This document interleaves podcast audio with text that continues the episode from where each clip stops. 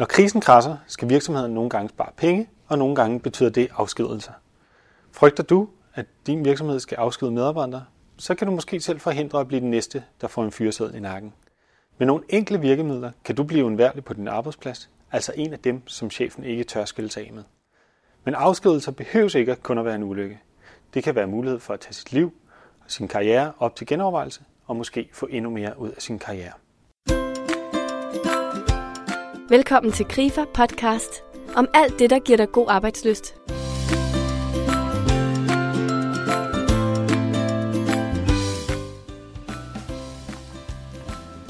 I denne Grifa podcast interviewer jeg Suleima Gorani, som er en kendt foredragsholder for virksomheder inden for områder som strategi, ledelse og karriereudvikling. Suleima Korani har gennem sin karriere inspireret og udfordret et imponerende antal af Danmarks største og mest innovative virksomheder. Hun blev i 2010 kåret som Danmarks bedste foredragsholder, og i 2012 blev hun udvalgt som Young Global Leader af World Economic Forum.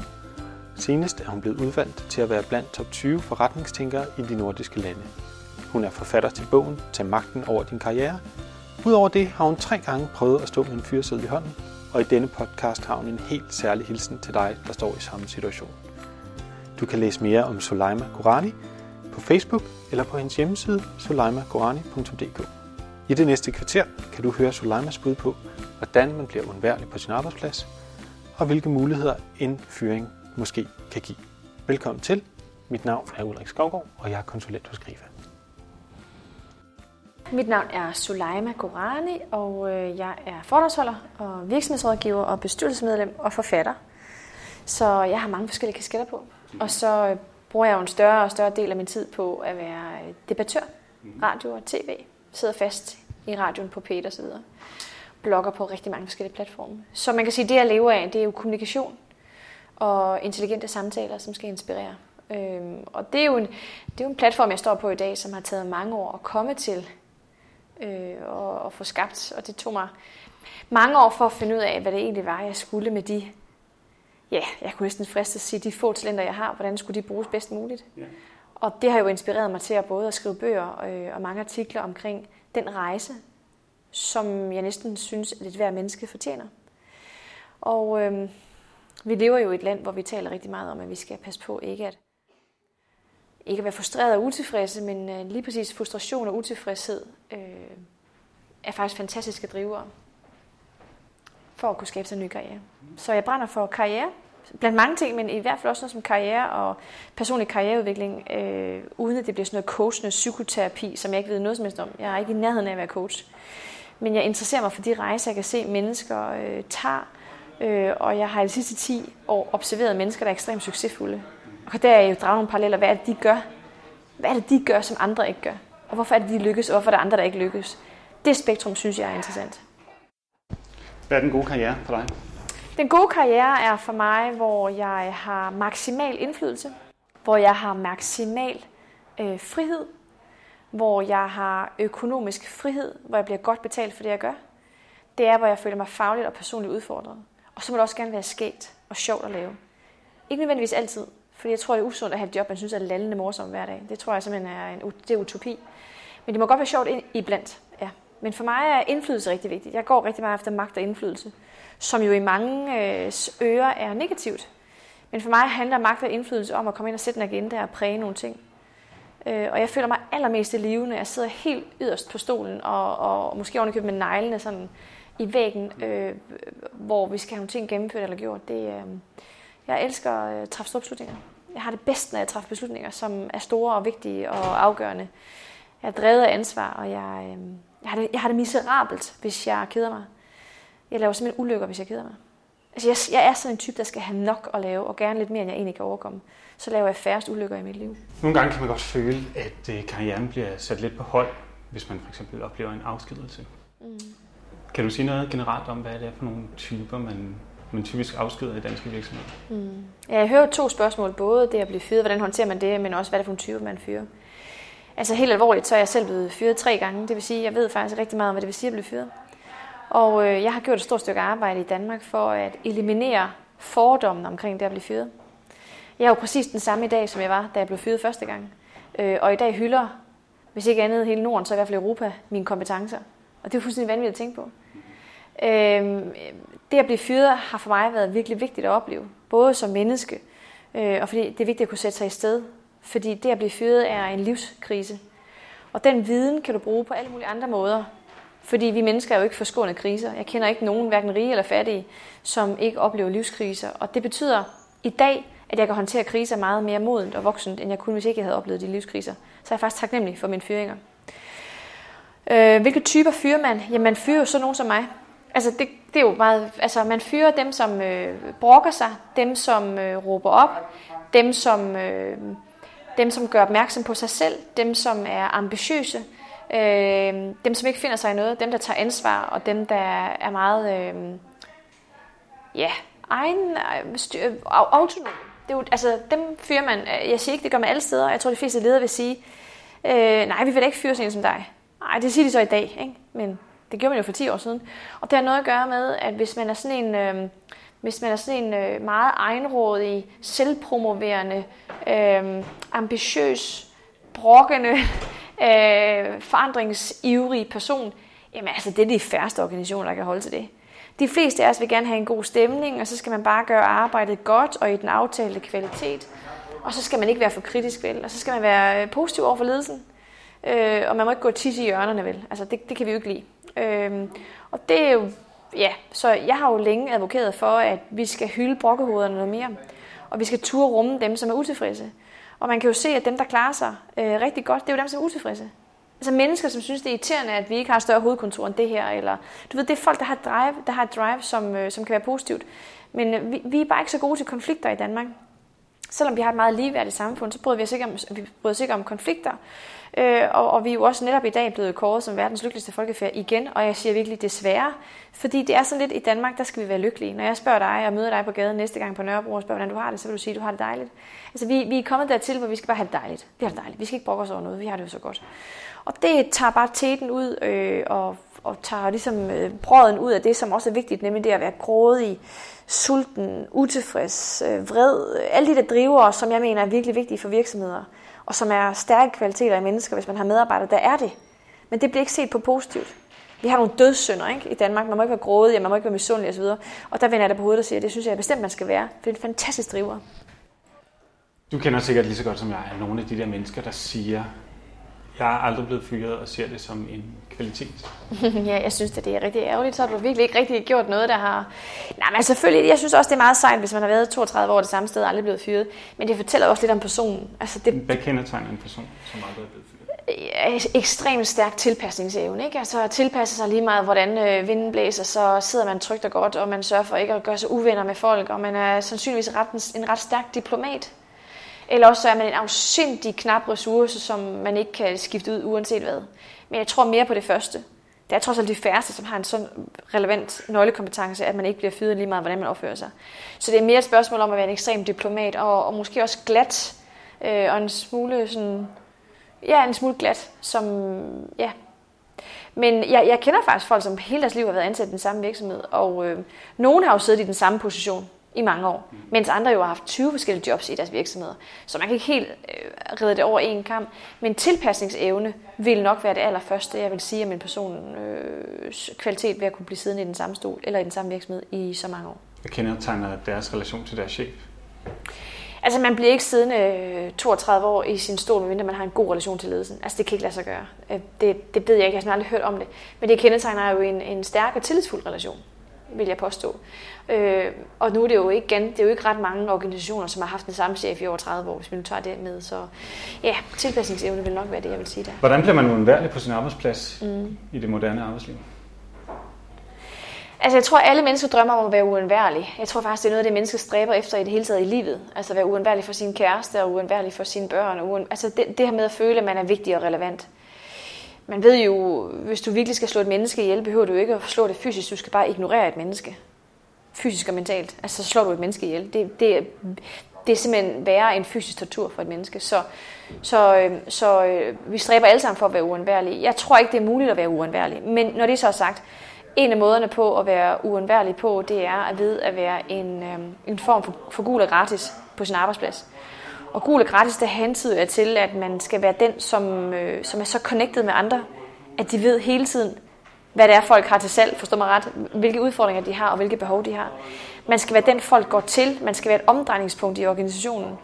Øh, man skal også være likeable. Man skal være den, som mennesker bryder sig om og kan lide. Og, øh, og hvis man kigger på den, på den forskning, vi ved omkring uundværlighed øh, og lykkefølelse, så kan vi se, at noget af det, mennesket stræber efter, det er jo at blive anerkendt og blive set. Og, øhm, og, og hvis vi skal få et menneske til at, hvis vi skal slå et menneske ihjel, skal vi jo sådan set bare ignorere det, fysisk og mentalt. Så, så jeg tror, alle gerne vil være uundværlige, fordi det er med til at give os kærlighed, adgang til anerkendelse. Så det er, en meget, øh, en, det er en meget vigtig driver for langt de fleste mennesker. Man bliver uundværlig ved at øh, blive den medarbejder, som enten har en fuldstændig vanvittig nøglekompetence, som ingen kan leve uden. Det er jo givet. Men dem er der altså ikke så mange af. Altså langt de fleste af os kan altså erstattes med nogle andre, selvom vi ikke kan lige tænke på det. Ja, men øh, øh, uundværlighed skabes ved, at man bliver den, der kan samle og koordinere komplementerende kompetencer til sin egen, så man kan løse opgaverne hurtigere og i en højere kvalitet, end man kan alene. Det er det, vi kan se, det er simpelthen formlen på fremtidens vigtigste medarbejdere. Og samle og koordinere, det handler jo om at være ekstremt dygtig til at netværke. Altså det her med at vide, hvem kender jeg, som kan hvad.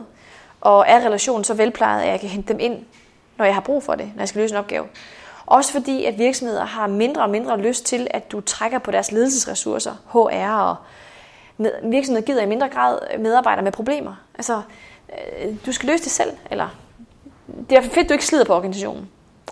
Og, og virksomhederne er i højere grad mere interesseret i, at du, du bare løser opgaven. Hvordan du løser den, det er de ligeglade med. Du skal bare komme tilbage med den løst. Og så det her med at, at, at have adgang til komplementerende viden, det handler jo om, at, at, at medarbejderne er ekstremt dygtige til at være sammen med mennesker, der er anderledes end en selv.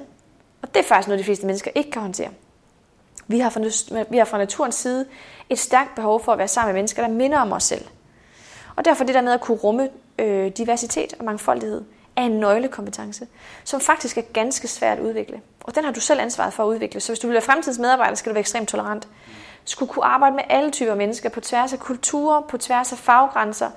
Øhm, og det, det er faktisk en, øh, en kæmpe udfordring for langt de fleste. Jeg har ekstremt mange opgaver, hvor jeg går ud og taler til, til folk på arbejdspladser om at lære dem, hvordan man skal være tolerant og samarbejdsvillig. Altså det er helt åndssvagt, ikke? Altså på en arbejdsplads, det er jo ikke en børnehave. Jeg har, masse, jeg har tonsvis af eksempler på, øh, på virksomheder, som, som, som sidder ligesom på blå stue og skal få afdelinger til at kunne arbejde sammen. Det er fuldstændig vanvittigt, hvad det koster af milliarder af kroner om året. Nå, men, og så skal man kunne løse sin opgave hurtigere, end man kan, øh, og i en højere kvalitet, end man, end man kan alene. Og det, så, altså, du skal levere høj kvalitet hele tiden. Du skal blive ved med at performe. Virksomheder i dag har ikke ret lang tålmodighed. Du kan ikke ikke performe. Og, og det er fordi, den der bremselængde, der er kommet i organisationer i dag, den er bare langt kortere end den var tidligere på grund af krisen, og man har fokus på effektivitet, og man har begyndt at snakke om elite, og man taler om talenter, og ja, så arbejdsmarkedet er performance.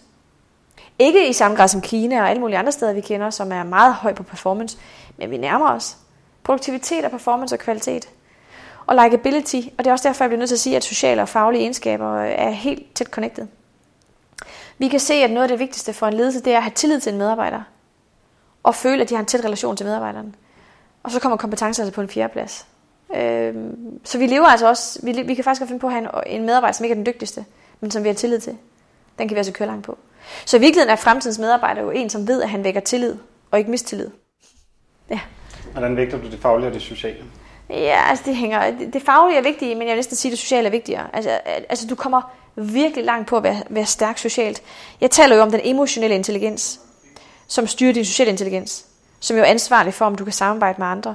Og den kan vi se i rigtig mange situationer, vægter tungere end din faglighed. Faglighed er jo noget, der hele tiden skal udvikles. Du kan godt have en, en vis faglighed, når du starter i en organisation, men det, der får dig til at blive, det er din sociale intelligens. Hvad med sådan noget som øh, uddannelse og forandringsparathed? Ja, der er jo, mange, øh, der er jo virkelig mange sådan funktionærer. Jeg har jo et særligt horn i siden på funktionærer. Øhm, der er mange funktionærer, som mener, at uddannelse det er noget, virksomheden skal komme med en plan for hvert år, eller to gange om året til en mus-samtale. Og det er fuldstændig fejlopfattet. Altså uddannelse, det er noget, du selv har ansvar for. Selvfølgelig har virksomheden også et krav på at videreuddanne dig. Men det er altså dig alene, der skal sørge for at sætte dit fornødne investeringer af om året, til du også kan få efteruddannelse og videreuddannelse. Og du må om nødvendigt tage det i din fritid eller ferie, eller holde kortere sommerferie, eller hvad ved jeg. Øh, den er tid med, hvor man bare læner sig tilbage, og så siger, at det er virksomhedens ansvar, den er så forbi. Og når det handler om forandringsparathed, så er det jo noget, vi skal til ind på vores egen boldbane også. Det er noget, du bliver nødt til at tænke over i din hverdag. Du bliver nødt til at tænke over, hvordan, hvordan, hvordan implementerer jeg forandringsparathed i, mit, i min hverdag? Hvordan, hvordan reagerer jeg på modstand? Og det vi ved, det er, at vores komfortzone, vores rummelighed bliver simpelthen mindre og mindre med årene. Du har masser af eksempler på gamle damer, der sidder og græder over, at man pludselig begynder at vise Matador om lørdagen og ikke om fredagen. Altså, og det er jo et tegn på, at din komfortzone er simpelthen blevet så, øh, så indskrænket. Så det er klart, at, øh, at, at det må du selv have ansvar for, og den der, hele den der ansvar for, hvem, hvem har ansvaret for at udvikle mig fagligt, den er tidligere lagt i virksomhederne, og man kunne finde, med, man kunne finde masser af eksempler på medarbejdere, der sad og brokkede sig over, at man ikke kunne komme på et andet kursus, øh, fordi det har man lige lyst til. Øh, men vi kan se, at virksomheden i højere grad øh, selv forventer, at du holder din værktøjskasse ved lige. Og det tror jeg, at der er mange funktionærer, som, som synes er træls, fordi de forventer, at den løn, de får ud af måneden, det er så den, de har til disponibel indkomst til spejepølse, fadøl og husleje. Øh, og, og, og det der med, at de pludselig ud af, ud af det beløb skal til at, at tage egen ansvar for uddannelse. Det, personligt har jeg jo 12, ja, næsten 12 uger om året, hvor jeg tager på uddannelse. Jeg ved også godt, at jeg er selvstændig, så det er jo det er et andet game. Men øh, jeg har altid brugt egne penge på at uddanne mig, uden at andre har betalt. Og jeg ved ikke, om der er nogen sammenhæng, men det er jo gået meget godt, kan man sige. Hvis man risikerer at blive fyret, eller får chance for at blive fyret. Ja! Yeah. Åh, oh, tillykke. Det er skide godt. Godt gået. Jamen altså, selvfølgelig er det træt at blive fyret, øh, og jeg, jeg møder også rigtig mange, som siger, øh, oh, jeg er imellem jobs og sådan noget, ikke? Fordi de kan ikke rigtig lide at sige, at jeg er arbejdsløs.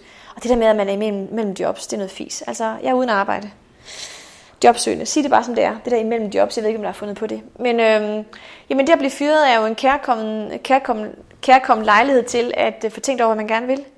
Langt de fleste mennesker øh, reagerer jo desperat og skynder sig ud for et nyt job. Jeg, jeg blev engang fortalt, at hvis det nu du blev fyret af din kæreste, så hopper du ikke ud og finder en ny kæreste næste lørdag, vel? Altså, der skal ligesom sådan en form for renselse mentalt, inden man hopper ud i et nyt job. Og de fleste af os øh, er faktisk ret sådan øh, uforberedte på en fyring. Øh, vi har ikke noget... Øh, vi har ligesom ikke noget... Jeg tror, fordi det er en konsekvens af velfærdsstaten her, det er, at man tænker, at man skal ikke have sparet op jeg skal ikke have gjort nogle foranstaltninger. Jeg, jeg netværker, når jeg mangler et job, øh, og ikke mens jeg har et job. Altså, vi er sådan hele tiden lidt på, på sidste jul, når, når det kommer til fyringer. Og, øhm, og fyringer er noget, der kan ske hver dag. Altså, det, vi bliver nødt til at holde op med at tro, at det er sådan noget, der sker for dem, der ikke har leveret resultater. Fyringer kan komme af rigtig mange årsager. Øh, og, og heldigvis har krisen jo fyret mange mennesker, altså heldigvis, men det har skabt en anden øh, accept af, og der er også mange, der siger, at på grund af krisen blev jeg fyret. Den undskyldning havde jeg ikke, da jeg er blevet fyret tre gange. Jeg kunne ikke sige, at det var den økonomiske krise, for det var før den økonomiske krise, jeg blev fyret. Men jeg har også prøvet at stå i de der situationer og sige, at jeg er fyret. Og, øh, og, og det er sundt at opleve at blive fyret. Det er virkelig sundt, og det er en kærkommen, øh, kærkommen, kærkommen, kærkommen mulighed for at, øh, at tænke over, hvad man så vil. Og det mener jeg virkelig, at man skal, man skal bruge den. Især fordi fyringer i Danmark jo medfører tre måneders løn. Det er mange penge. Og hvordan bruger man bedst de tre måneder? Ja, altså for det første bliver man nødt til at tage, øh, man bliver nødt til at, at reagere. Altså man bliver nødt til at komme sig over chokket og nederlaget, og for nogle, nogle mennesker skammer sig jo, og nogle fornægter det, og nogle går på druk. Altså man skal sådan ligesom have en reaktion. Og når man har fået en reaktion, så skal man jo ud af netværket. Så skal man aktivere sit netværk, så man forhåbentlig har fuldstændig velplejet. Altså det der med, at folk begynder at netværke, når de har mistet deres job, ja, det har altså sorte udsigter. Og det første, man skal starte med at tænke på, det er, hvem kender jeg?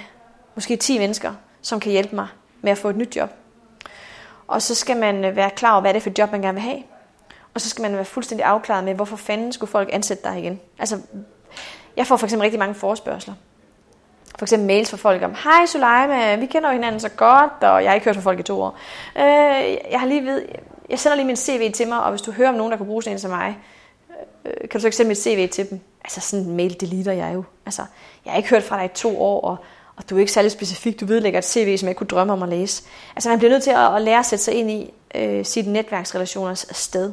Jamen altså, jeg synes det også, at man bliver fyret, så er det en kærkommen lejlighed til at tænke over, altså skal jeg ud og have et job, eller skal jeg gå ud og skabe et job? Altså jeg kunne godt tænke mig, at flere, der blev fyret, tænkte over, hvordan kunne de så begynde at forsørge sig selv? Jeg blev virkelig provokeret en gang af Martin Thorborg, som jeg tror rigtig mange kender. Nu ved jeg ikke, hvor mange af jeres medlemmer, der kender Martin Thorborg, men han er jo en ekstremt kontroversiel iværksætter. Og jeg var blevet fyret og havde lige født mit barn, og det var jo ganske forfærdeligt i 2007. Og så sad jeg nede på hans kontor og, og havde lidt ondt af mig selv der. Og så sagde han så, at øh, hvad fik du i, din, i løn på dit gamle job? Og så fortalte jeg ham, hvad jeg fik i månedsløn. Og så sagde han så, jamen er du den løn værd, eller hvad? Ja, det vil jeg da mene, jeg var. Absolut. Så sagde han, okay, så kan du jo også sagtens gå ud og tjene den løn selv. Altså. Og det blev jeg virkelig provokeret af. Og jeg har aldrig tjent mindre, end det jeg fik i mit gamle job. Og her stopper vi interviewet med Suleima. Tak fordi du lyttede med. hvis vi skal lytte til Sulaimas hovedpointer i, hvordan man bliver undværlig på sin arbejdsplads, så er det, at vi skal være gule og gratis, altså være connected med vores organisation. Vær et omdrejningspunkt for alt, hvad der sker. Vis god tilpasningsevne eller find din unikke kernekompetence. Vær tolerant over for medarbejdere og ledelse. Netværk hele tiden, både når du har brug for det og når du ikke har brug for det. Den sociale intelligens er den, der får dig til at blive i arbejdet, og den faglige udvikling er dit ansvar. Og opsangen til os alle sammen er, drop brokkeriet og find dit indre drive. Hvis du vil vide mere om job og karriere, så gå ind på krifa.dk-job og karriere. Tak fordi du lyttede med.